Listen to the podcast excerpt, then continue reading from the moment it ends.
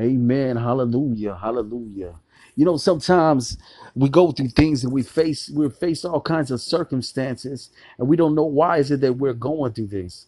But you know, it's in those situations, it's in those crises that you know that we cry out to God, that we draw closer to God, and and God draws closer to us. You know, we will take a look and we look at the life of Moses. That you know when he was he was in the desert, and you may be feeling like you might be in a desert, you might be in a in, in a dry place, in a in, in a hard situation that you are facing. But like I tell you, Moses, as he was led by after slaying the taskmaster, and he would find himself being a prince in exile, you know, being in the desert. But it was in the desert that God spoke to him.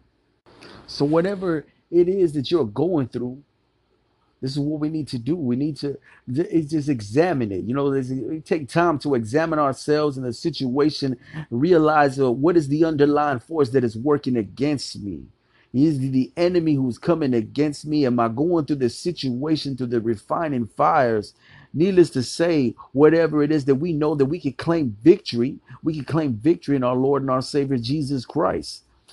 You know, so this is what we need to do. We need to encourage ourselves and continue to press on and have the spiritual perseverance for the battle that we are facing.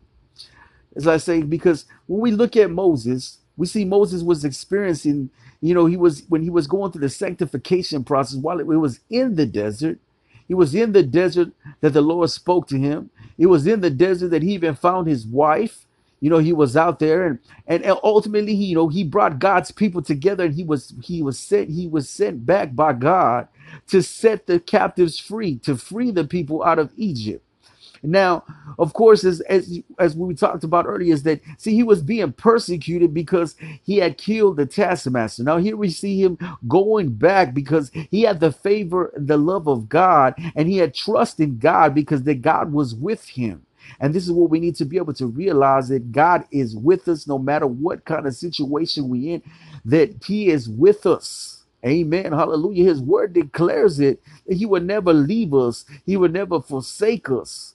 Amen. So as we see, we see that, you know, if you're feeling that right now that you're being persecuted by the people within the world, you know, the, God's word tells us that do not worry because, you know, that they, they persecuted Jesus. They persecuted him and he, he speaks to us and he tells us and, and through the word of God, he speaks to us and lets us know that, hey, if the world hated you, it hated me long before it hated you.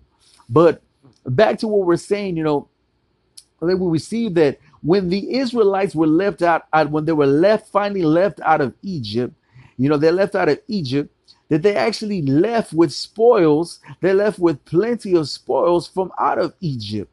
And what I'm speaking of is that they were blessed excessively by the Egyptians course, this all happened after everything that had occurred with the plagues and everything was finally like, yeah, that they were in the point that they were even blessed. So even the very people that try to persecute you, the very people that are trying to keep you in bondage, trying to, to ridicule you, trying to destroy you, will be the very people that can turn around and bless you. Amen.